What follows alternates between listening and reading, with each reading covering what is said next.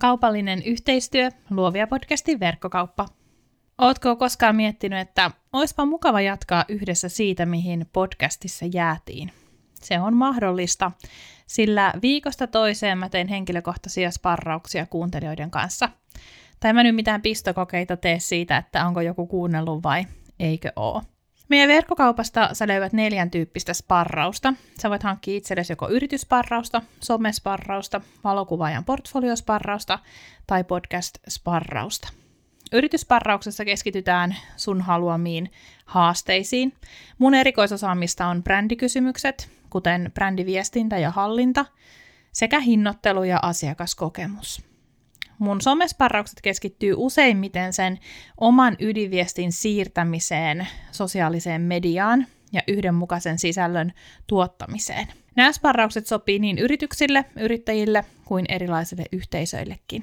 Valokuvaajan portfoliosparraus on tarkoitettu ennen kaikkea asiakastöitä tekeville muotokuvaajille, jotka kaipaa konsultaatiota ja toista mielipidettä portfolionsa kokonaisuuden hallintaan. Podcast-sparraus keskittyy nimensä mukaisesti auttamaan sua tai sun tiimiä rakentamaan mielekkään podcast-prosessiin. Mä räätälöin sparraukset aina palvelemaan kutakin henkilöä, joten kylmiltään ei tarvitse lähteä mun kanssa juttelemaan. Jos sä mietiskelet, onko mä oikea ihminen sulle, sä voit aina laittaa mulle vähän semmoista pohdiskelevaa viestiä, niin katsotaan. Sparraukset löydät Luovia podcastin verkkokaupasta osoitteesta luoviapodcast.com kautta kauppa. Kuuntelet Luovia podcastin jaksoa 130.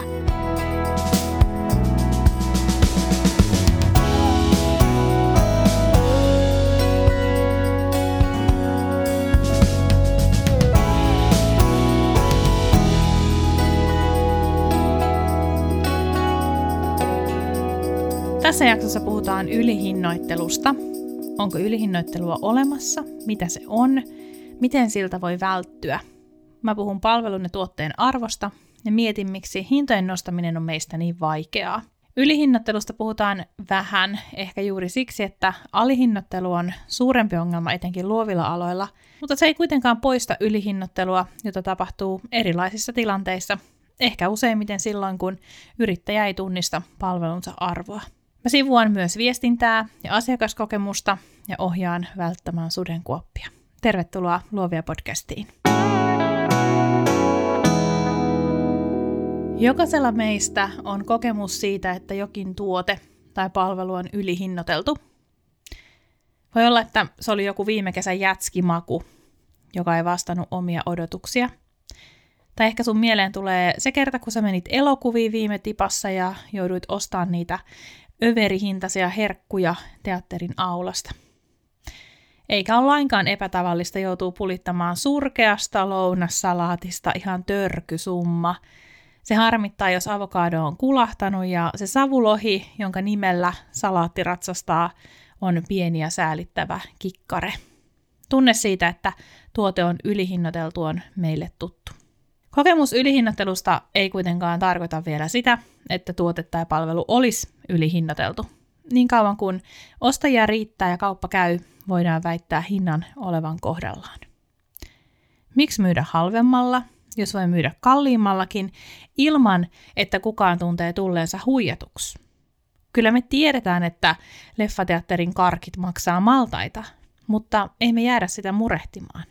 Minkälaisia muita ylihinnoitteluesimerkkejä me löydetään? Yksi tunnetuimmista yhteiskunnallisista ylihinnoittelukeisseistä on varmasti USAn terveydenhuolto. Kymppitonni synnytyksestä tai 500 dollaria suolaliuoksesta tuntuu hullulta. Toki vakuutuksilla kaikki on edullisempaa, kaikki on suhteellista, mutta vakuutuksetkin on aika kalliita. Jotenkin se, että ambulanssin tilaamisesta joutuu pulittamaan kaksi tonnia ja kuukauden insuliineista satoja dollareita, kuulostaa törkeältä. Vai onko tämäkin vaan sellaista suomalaisen hyvinvointiyhteiskunnan kasvatin kauhistelua? Onko nämä asiat sun mielestä ylihinnoiteltuja? Nimittäin toisaalta kukapa laittaisi vauvalleen hintalapun? Ehkä kymppitonni on ihan ok. Ehkä me ollaan sitä mieltä, että ylihinnoittelu on kuluttajatasolla ainakin subjektiivinen kokemus. Se on sitten eri asia, mitä me ajatellaan, että kuuluuko ihmiselle oikeus terveydenhuoltoon tai onko hänellä oikeus julkisin varoin rahoitettuun terveydenhuoltoon. Se, mikä on toiselle ylihinnottelua, voi olla toiselle mukiin menevä hinta. Se, mikä tuntuu toisesta siltä, että turhaan tuli maksettua, voikin olla toiselle unelmien täyttymys. Mä oon sanonut sen ennenkin, mä sanon sen nytkin, jokaisella on budjetti. On siis muistettava se, että asiakas on aina valmis investoimaan enemmän sellaisiin asioihin, jotka hän kokee tärkeiksi ja merkityksellisiksi. Mä maksan mielelläni Birkenstockin sandaaleista, mutta mun ystävä sanoo, että ne on ylihinnoiteltu. Mutta hän hommaa korkkarit, joiden hinta saa mut lentää selälleen. Onneksi meillä on Suomessa aina byrokratia. Me voidaan tarkastella yli- tai alihinnattelua myös sen kautta. Siis jotain virallistakin asiasta on lausuttu. Kilpailu- ja kuluttajaviraston sivuilla puhutaan kohtuuttoman korkeasta hinnoittelusta ja määräävässä markkina-asemassa olevista yrityksistä. Tällaiset yritykset ei saa periä hyödykkeistään kohtuuttoman korkeita hintoja. Teksti jatkuu näin. Kynnys puuttua kohtuuttomaan hinnoitteluun on tosin yleisesti asetettu suhteellisen korkealle, ja tapauksille luonteenomaista on usein ollut hinnoittelun vertailukohtana käytettyjen kustannusten tulkinnan varaisuus. Lisäksi erityisesti kotimaisissa oikeustapauksissa on todettu, että kilpailuoikeuden tarkoituksena ei ole tietyn hintatason määrääminen eli hintasääntely. Yleensä kohtuuttomaan hinnoitteluun liittyy korkeat alalle pääsyn tai laajentumisen esteet, sillä muissa tapauksissa yrityksillä ei ole tavallisesti mahdollista pitää yllä kohtuuttoman korkeaa hintatasoa. Vaikka tämä ylihinnoittelu tai kohtuuton hinnoittelu on ihan oikea termi, ei se kuitenkaan kovin yleistä ole. Ehkä me siis voidaan nyt ainakin tässä podcastissa lähteä siitä olettamuksesta, että ylihinnoittelu on enemmän yrittäjän oma ongelma tai riski kuin joku järjestelmällinen huijaus. Oikeastaan se ihan ykkösjuttu, jonka mä haluan jättää tästä jaksosta mieleen, tulee tässä. Se palvelu, jota sä myyt, tai se tuote, jota sä myyt, sen pitää olla sen hinnan arvosta. Mikäli se ei ole, sä ylihinnoittelet itses ulos markkinasta. Se on ihan mahdollista, jopa luovalla alalla, jossa todella se alihinnoittelu on suurempi ongelma. Tämä saattaa kuulostaa siis ihan liian yksinkertaiselta tai liian tutulta tai siltä, että mä aliarvioisin sua. Totta kai kaikkihan tämä nyt tietää. Aliarvioiminen ei koskaan ole mun tarkoitus. Mä haluan rohkaista jokaista meistä, myös itseäni, tarkastelemaan niitä omia hintoja rehellisesti. Ja tämä sama pätee myös alihinnoitteluun. Ei ole mitään syytä, minkä takia sinä et ansaitsisi tehdystä työstä, myymästäsi palvelusta tai tuotteesta sitä oikeaa korvausta. Alihinnoittelusta yrittäjä voi saada itselleen vatsahaavan tai uupumuksen, tai sitten hän seisoo oman kasvunsa tiellä palvelemalla ihan vääriä asiakkaita vuodesta toiseen. Hinnoittelu ei ole helppoa. Mä en koskaan halua sanoa, että hinnoittelu olisi helppoa. Kymmenen yrittäjävuoden aikana mä oon aiheuttanut itselleni stressiä nostamalla hintoja liian nopeasti, stressiä nostamalla hintoja liian hitaasti. Mä oon tehnyt loputtoman määrän virheitä ja mä tuun tekemään niitä jatkossakin. Mä haluan ajatella olevani myös elävä esimerkki siitä, että, että kaikenlaisia asioita voi oppia. Hinnoittelu on matikkaa, eikä sitä omaa arvoankaan tarvitse sieltä tuulesta temmata. Tärkeintä on tietää oma minimihinta, jonka alle ei vaan yksinkertaisesti voi mennä. Jos menee minimihinnan alle, silloin tekee hyvää tekeväisyyttä. Jos kauppa taas ei käy sillä minimihinnallakaan, täytyy olla rohkea ja pitää tarkastella sitä omaa tuotetta ja markkinointiaan. Onko oma tuote tämän hinnan arvoinen? Onko sen ostamisesta tehty mahdollisimman helppoa? Tavoitanko mä mun markkinoinnilla varmasti sen asiakkaan, joka kokee, ettei voi elää ilman tätä tuotetta, että hän todella tarvitsee sitä. On mahdotonta kasvattaa omaa liiketoimintaa tai nostaa omaa brändiarvoa, jos tuotteen tai palvelun hinta ei kohtaa laatua. Joskushan voi olla kyse ihan inhimillisestä virheestä, siis tuotteessa voi olla virhe. Kuka tahansa voi mokata, vaikka osaisi työnsä unissaankin. Sellainen kuuluu ihmisyyteen. Mutta se, että myydään puolivillasta palvelua tai ikään kuin keskeneräistä tuotetta liian kallilla, voi päättyä vain yhdellä tavalla, yrittäjän ahdinkoon. Yksi esimerkki tällaisesta voisi olla se, että yrittäjä asettaa omat hintansa sen perusteella, mitä muut laskuttaa. Tässäkin voi käydä inhimillinen virhe. Kun on kuunnellut tarpeeksi monta luovia podcastia hinnoittelusta, haluaa tehdä varmasti oikein kollegoita ja omaa alansa kohtaan. Se on hienoa.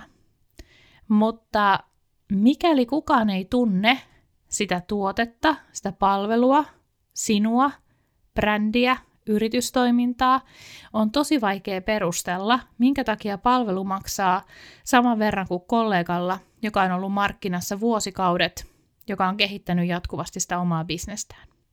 Jos mä ylihinnoittelen mun palvelut, se ei ole mun kollegoilta pois. Mutta ylihinnotteluun liittyvien riskien, kuten vaikka nyt pettyneiden asiakkaiden lisäksi, kalenteri saattaa pysyä tyhjänä.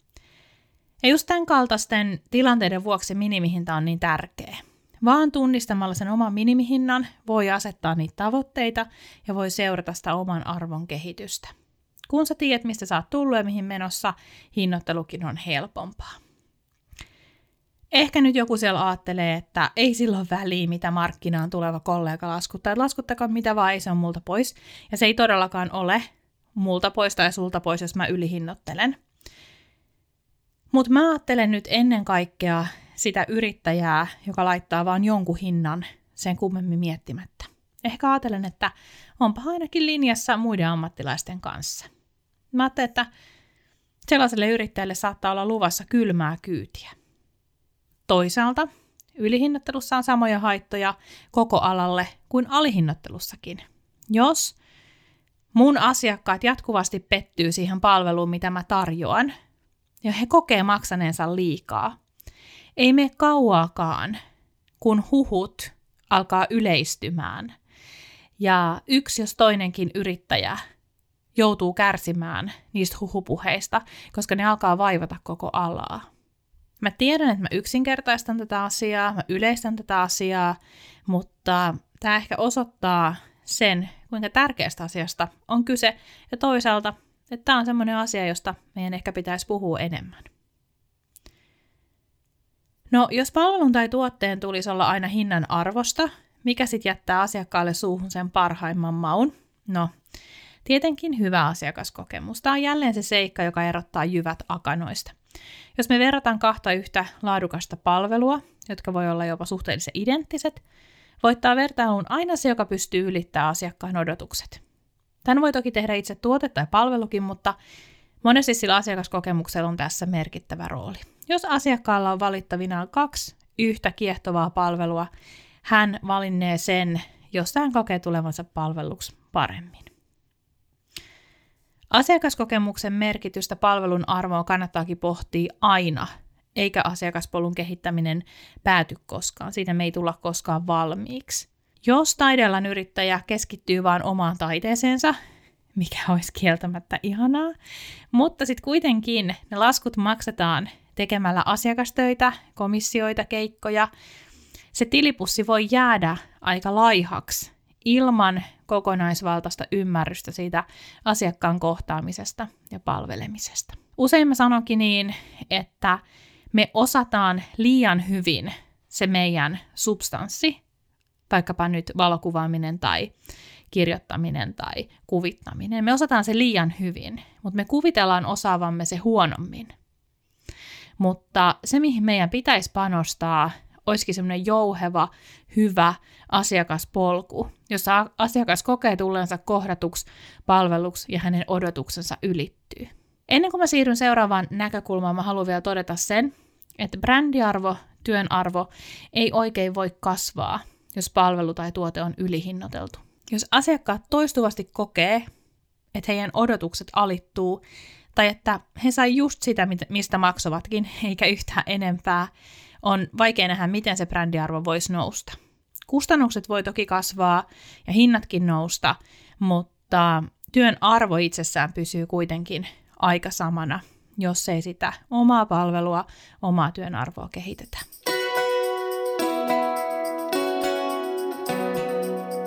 Jutellaan seuraavaksi hetki siitä, miten niitä hintoja voi nostaa ilman, että ylihinnoittelee itsensä ulos markkinoilta. Mä näen tässä ylihinnoittelussa kaksi riskiä. Ensimmäinen on siis toimista jo puhuttiin, että mä yksinkertaisesti arvioin mun palvelun tai tuotteen arvon väärin syystä tai toisesta. Seurauksena voi olla tyytymättömiä asiakkaita tai ihan turhaa henkistä taakkaa, tai molempia totta kai. No toinen riski on se, että menettää asiakkaansa nostamalla hintoja liian nopeasti ja ilman, että samalla tekee analyysi siitä, miten se oma kohderyhmä mahdollisesti muuttuu hintojen noustessa. Se, joka on valmis maksaa palvelusta tai tuotteesta enintään 150 euroa, ei ole sama tyyppi, joka näkee palvelun tai tuotteen investointina ja haluaa panostaa siihen vaikkapa tonnin. Otetaan esimerkiksi yksi yleisimmissä tilanteista, jolloin hintoi pitää kannattaa nostaa. Kun kalenteri on jatkuvasti täynnä, sä tiedät, että nyt kysyntä ylittää tarjonnan. Mä itse ajattelen silleen, että kalenterin ei pitäisi olla koskaan täynnä, vaan esimerkiksi 20 prosenttia työajasta, mitä nyt siis kenellekin tarkoittaakin, pitää olla vapaana ajattelua ja panikointia varten. Me jätetään ihan liian vähän tilaa näille kahdelle asialle, vaikka me tiedetään, että ajattelutyö mahdollistaa yrityksen ja itsen kehittämisen, kuten opiskelun. Ja me tiedetään myös se, että tulipaloja syttyy aina ja niiden sammuttaminen ottaa oman aikansa. Mä uskallan väittää, että kiireetön ja stressitön ihminen hoitaa sammutuksen paremmin kuin se, joka multitaskaa tuhatta ja sataa siinä samassa. Jos sulla on siis se tilanne, että sä myyt ei oota, tai sulla on jatkuvasti kalenteri täynnä, tai sä joudut jatkuvasti joustamaan, että no kyllä mä saan sut tuohon väliin mahtumaan, niin sä oot yksinkertaisesti liian halpa. Sun asiakkaat ajattelee, että miten mä voin saada näin upeata jälkeä näin edullisesti. Tää on mahtavaa. Jos sä haluat ajatella mieluummin olevas liian suosittu, ole hyvä, sä voit toki tehdä niin, mutta joka tapauksessa, kun kysyntä ylittää tarjonnan, on aika nostaa hintoja. Toinen hyvä mittari, etenkin pidempään markkinoilla olleille, on mun mielestä se, että jos kaikki tarjoukset menee läpi tai buukkaa lähes 100 prossaa kyselyistä, silloin on myös aika tarkistaa niitä hintoja. Se on hieno juttu, että kalenteri täyttyy suitsait sukkelaan, mutta vaan silloin, jos kalenterissa on tilaa tai silloin, kun asiakkaat on niitä oman kohderyhmän asiakkaita. Jos kalenteri täyttyy vääränlaisilla asiakkailla, ei oma bisnes kehity ja taaskaan se brändiarvo ei nouse. Sitten on myös tärkeää tiedostaa, kuinka paljon sillä omalla yrityksellä on palaavia ja uusia asiakkaita. Jos palaavia asiakkaita on tosi paljon, se tarkoittaa yleensä tosi maltillista kasvua. Mä oon pitänyt aina tästä tyylistä, mutta mä tiedän, että se on myös mun henkilökohtainen preferenssi. Mulla on noin 70 prosenttia, 80 prosenttia palaavia asiakkaita. Eli mä otan tosi vähän uusia asiakkaita mun valokuvausbisnekseen. Mä tykkään työskennellä palaavien asiakkaiden kanssa Mä tiedän, mitä he odottaa multa. Heidän kanssaan mä pystyn tuomaan oman vision ja oman ääneni kuvaajana helpommin esille. He tietää, miten mä työskentelen, mun ei tarvitse myyä heille palvelua uudestaan. Toki palaavien asiakkaiden kanssa odotusten ylittäminen on toisinaan myös haastavampaa. Jos taas suurin osa asiakkaista on uusia, voi ajatella yrityksen kasvavan aika nopeastikin. Kuitenkin Uusien asiakkaiden määrää arvioidessa pitää myös tarkastella sit sitä, että millaisia asiakkaita he on. Eli kuinka paljon niistä uusista asiakkaista on niitä ihanneasiakkaita ja kuinka paljon on jonkun toisen asiakkaita. Onko suuret asiakkaat sellaisia, joita sun voisi olettaakin saavan sen sun tekemän markkinoinnin tai aiempien töiden perusteella? Ja, ja se, kuinka paljon niitä uusia asiakkaita kunkin kannattaa ottaa missäkin vaiheessa yritystoimintaa, on tosi yksilöllistä. Jos sä oot ihan alussa sun yritystoiminnassa, sulla on todennäköisesti enemmän uusia asiakkaita kuin palaavia asiakkaita, ja sitten se suhdeluku hiljalleen alkaa tasaantua. Tässäkin kannattaa muistaa se, ettei kalenteria kannata koskaan puukata täyteen. Ylihinnottelusta ei tarvitse kantaa huolta niin kauan kuin asiakkaita riittää, niin kauan, että ei ole itse väsynyt, niin kauan, että se korvaus tuntuu oikealta – Toisaalta sellainen ajattelu, jossa hintoja nostetaan vain kerran vuodessa, kaksi kertaa vuodessa, vaikka me tiedettäisiin, että nyt tätä pitäisi tehdä useammin, niin se on myös haitallista. Mun mielestä hyvä tapa nostaa hintoja on sellainen, joka ei kuormita mieltä tai yritystoimintaa liikaa. On tärkeää seurata, miten hintamuutokset vaikuttaa siihen asiakkaiden määrään. Etukäteen voi myös miettiä, kuinka paljon buukkauksia haluaa karsia. Jotta yrittäjän kassavirta ei tyrehtyisi, pitää myös miettiä sitä, miten niitä hintoja nostetaan. Mun uran ihan ekoina vuosina mä saatoin nostaa hintoja muutaman viikon välein, kun se kalenteri vaan täytty niin kovaa kyytiä. Mä nostin hintoja kympillä, mä nostin niitä vitosella, mä nostin kahdella kympillä, tosi maltillisesti kuitenkin. Kun niitä hintoja nostaa, pitää pitää pää kylmänä. Kyse kun ei ole siitä, että nyt yrittäjänä saisit jotenkin rahanahne paskiainen, vaan siitä, että se sun oman työn arvo nousee kysynnän kasvaessa ja siitä, että jokainen meistä haluaa kehittää yritystoimintaansa. Sä ansaitset korvauksen sun työstä. Ja semmoisen korvauksen, että sua ei harmita tehdä sun työtä sillä hinnalla. Siksi on myös tärkeää sisäistää se, että hintojen ja brändiarvon noustessa myös ihanne asiakas saattaa muuttua. Tällöin myös esimerkiksi markkinoinnin ja viestinnän tarpeet muuttuu. Ne samat jipot ei enää toimikaan, sillä tämä uusi asiakasryhmä haluaa kuulla palveluista eri sanoin ja eri tavoin. Pidä siis pää kylmänä. Kiinnitä huomio siihen, että et sä karkota sun asiakkaita tai suhaa yhdestä segmentistä toiseen yhdessä yössä. Eli kipuraja on oikeasti olemassa. Jos sä ylität sen, sä menetät sun nykyiset asiakkaat tai osan niistä, ilman että sä oot ehkä vielä tavoittanut uusia asiakkaita. Eli maltti on tässäkin valttia. Nosta siis hintoja maltillisesti, vaikka nyt sitten kerran kuussa tai vaikka kerran vuodessa. Mä sanoisin niin, että sun kannattaa joka tapauksessa pyrkiä siihen, että se liukuma niihin uusiin hintoihin on huomaamaton sulle itsellesi. Että sä et joudu sun markkinointiin viestintää muuttaa yhdessä yössä siksi, että sä yhtäkkiä päätätkin tuplata sun hinnat. Koska silloin sä et tavoita enää samaa ihmistä samalla markkinoinnilla. Yksi hyvä kikka hintojen nostamiseen on se, että kun on myynyt sen oman kalleimman palvelunsa, niin silloin voi nostaa pikkasen sen hintaa. Mä uskallan veikata, että kaksi yleisintä syytä sille, että me jätetään nostamatta hintoja, on töiden menettämisen pelko ja viestinnän pelko. Me pelätään sitä, että yhtäkkiä me menetetään kaikki asiakkaat. Ihan kuin ihmiset kyttäisi meidän nettisivuja kerran päivässä ja päivittäisi sitä näkymää rystyset verillä. Ei kukaan tee niin, ei ihmiset ole niin kiinnostuneita siitä, mitä me tehdään. Vai miten sä itse seuraat palveluiden ja tuotteiden hintoja? Jos sä tiedät, tarvitsevas uuden talvitakin? Ryhdytkö sä seuraa hintaa päivittäin ostoa edeltävinä kuukausina? Tuskin. On myös täysin selvä juttu, että asiakas ymmärtää kyllä joutuvansa maksaa sen hinnan, joka hänelle on ilmoitettu varaushetkellä tai ostohetkellä. Ei ole yrittäjän tehtävä murehtia asiakkaidensa puolesta sitä, mitä tapahtuu, jos he ei osta just tänään, just tällä hinnalla. Ja edelleen, Mä voin laittaa pääni pantiksi, että todella harva seuraa sinun yrityksesi hintakehitystä päivän kahden tai kolmenkaan päivän tarkkuudella. Mutta me ihmiset ollaan hassuja, me yksinkertaisesti kuvitellaan niin, se on omituista. Me istutaan meidän työpöydän ääressä sorminäppäimellä valmiina päivittämään sivuille uudet hinnat, mutta joku estää meitä. Mä ajattelen, että sen lisäksi, että me pelätään menettävämme asiakkaat, me pelätään myös viestintää. Pelätään sitä, että nyt me joudutaan kertoa vanhoille asiakkaille uudet hinnat ja uusille asiakkaille nykyiset hinnat. Me pelätään puhua meidän hinnoista. Siihen voi olla monta syytä. Joskus yritys kasvaa niin nopeasti, ettei itse oikein pysy mukana. Silloin on myös vaikeaa hahmottaa sitä omaa arvoaan. Et minäkö olisin tämän arvoinen? En usko. Joskus taas meillä on vääriä uskomuksia rahaan liittyen, kuten että me ei ole tarpeeksi hyviä tai lahjakkaita tai se meidän suhde rahaan on kehittynyt lapsuudesta asti ongelmalliseksi. Tällaiset tilanteet on aina ikäviä, mutta onneksi niihinkin löytyy apua, jos vaan viitsi etsiä. Yksi tyypillisimmistä yrittäjän hinnoittelumokista on kuitenkin tämä. Me ajatellaan ylihinnoittelevamme oma työmme, jos meillä ei itsellämme olisi varaa omiin palveluihin. Tämä ei kuitenkaan ole ylihinnottelua, vaan sitä, että me ei tunnisteta omaa arvoa.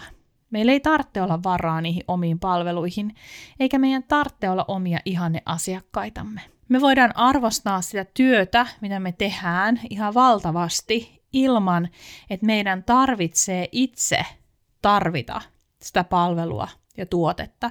Meidän täytyy vain hahmottaa, että tällä palvelulla on paikkansa markkinoilla ja tämä palvelu ratkaisee tämän asiakkaan ongelman. No miten asiakkaalle sitten kannattaa viestiä hintojen noususta? No vastaus on ei mitenkään tai jotenkin. Tähän on siis varmasti yhtä monta mielipidettä kuin vastaajaakin, mutta mä itse ajattelen, että kertaluontoista palvelua myytäessä hintojen noususta ei tarvitse ilmoittaa, sen kun isket ne uudet hinnat sinne nettisivuille.